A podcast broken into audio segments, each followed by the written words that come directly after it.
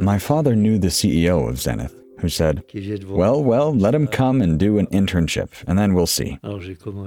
So I started there in 1965, and my internship ended 40 years later, having involved time spent in many different departments. My name is Marc Roethlisberger, which is a very Swiss name. The early 1970s saw the arrival of quartz and electronics. People no longer wanted anything else because quartz was so very accurate, telling us, your mechanical timepieces are all very well, but they're completely out of date. It's almost exactly what Charles Vermot was told. Your El Primero movement has been outstripped by the new technology emerging. He was a watchmaker at heart, and his response was as follows.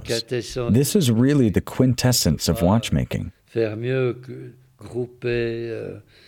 One cannot do anything finer than pairing precision with the chronograph. He knew this because he was also a chronometer maker, and he felt that this automatic chronograph movement was so accurate that it would be ridiculous to just ditch everything.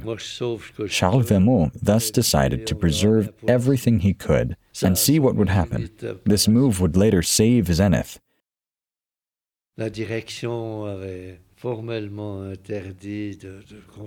at the time, management had formally banned continuing to produce El Primero. Charles Vermot's act was one of complete disobedience, of which only two or three people were aware. But thank heavens he did indeed set aside all the machines and components. À l'époque, c'était un mouvement automatique, chronographe et tout. It was endowed with a level of quality that would still be acknowledged to this day. We definitely had no idea. Was El Primero the first?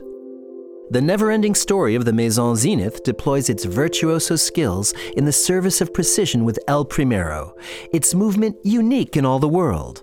January 10, 1969 was a milestone date the day the peerless chronograph made its grand stage entrance and took every connoisseur of advanced mechanisms by surprise.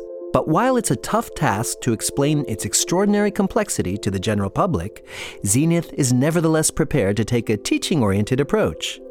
You're listening to El Primero Stories, the Movement Podcast. Let's start with a question. Was El Primero really the world's first fully integrated high frequency automatic wrist chronograph? The answer is a definite yes, as the movement took advantage of the greatest technological advances adapted by Zenith to a wristwatch. On January 10, 1969, when the creation of this innovative chronograph was announced, the topic was very much in the air. Other companies such as Buren Hamilton, Breitling, Dubois Depraz, and the Heuer Leonidas Group were also working on the creation of a self winding chronograph movement. The latter firms had indeed joined forces to offer a movement without a column wheel called Caliber 11 Chronomatic. The presentation took place on March 3, 1969, two months after that made by Zenith, and the chrono was partially patented by Buren in 1967. It featured a modular design with no integrated automatic winding, but instead an additional module supplying the necessary energy reserve.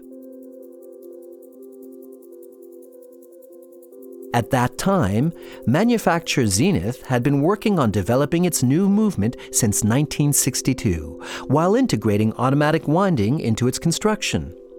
In 1967, it further enhanced its caliber by fitting it with a high frequency escapement. The project was already five years old. Japanese manufacturer Seiko had also been working on a chronograph movement for several years. In mid May 1969, Seiko became the first to market an automatic chronograph watch with both a vertical clutch and a column wheel. At the time, the Japanese model had neither a minute totalizer nor manual winding in addition to its automatic winding system.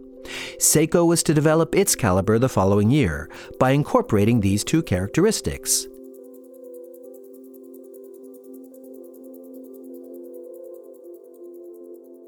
Let's rewind a little to share a watchmaking story. We must delve much deeper into the history of watchmaking. expanding our scope beyond wristwatches in order to grasp what might have preceded the creation of the Zenith movement. The high frequency of 36,000 vibrations per hour was already present in the early 1930s, but in pocket models and not in wristwatches. These early models, created by Alfred Melan, a watch movement constructor at Le Lemania, were exclusively dedicated to sports timing and included a split seconds complication. To promote this performance, its developer opted for a 24 ligne movement that would enable it to be fitted into a 57mm model, far removed from wristwatch size. Other companies also working on the development of a high frequency at around the same time were following a very similar approach.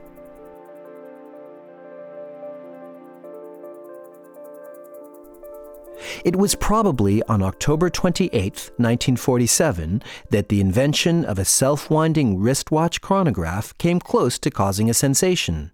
Albert Piguet, a movement maker at Lemania, set the finishing touches to a wristwatch chronograph movement on which he had been working two years earlier.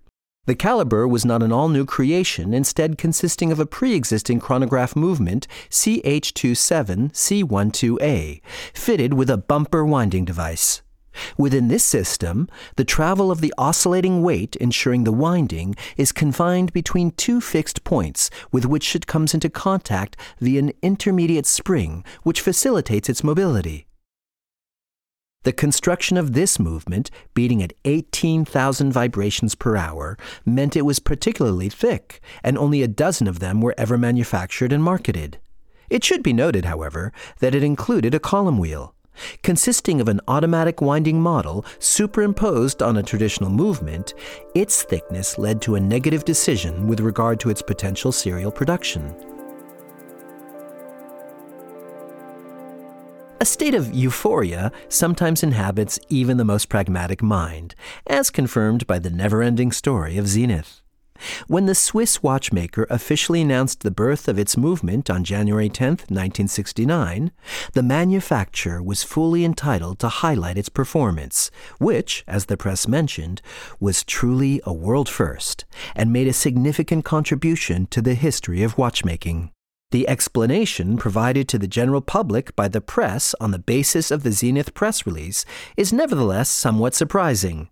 This document refers to the combination of two watches in one, with on the one hand a high frequency automatic winding watch with calendar, complemented by a chronograph timer enabling measurements accurate to the nearest tenth of a second.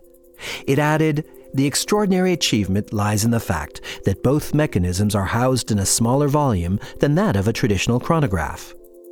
With hindsight, the formula appears somewhat clumsy, given that the very principle of integrated automatic winding is precisely to be part of a single movement with all other constituent parts. In trying to clarify its characteristics, this initial oversimplified explanation made Zenith's performance understandable, but failed to highlight its specificity. With El Primero, in 1969, Zenith effectively merged all known and most efficient watchmaking characteristics into a chronograph that was clearly avant garde at the time. It remained so half a century later, featuring a technology that is still as modern and exclusive as ever, because El Primero has never been followed by a second in the form of a challenger that might have taken its place. It was the firstborn and remains the first that has never been caught in its race to measure time.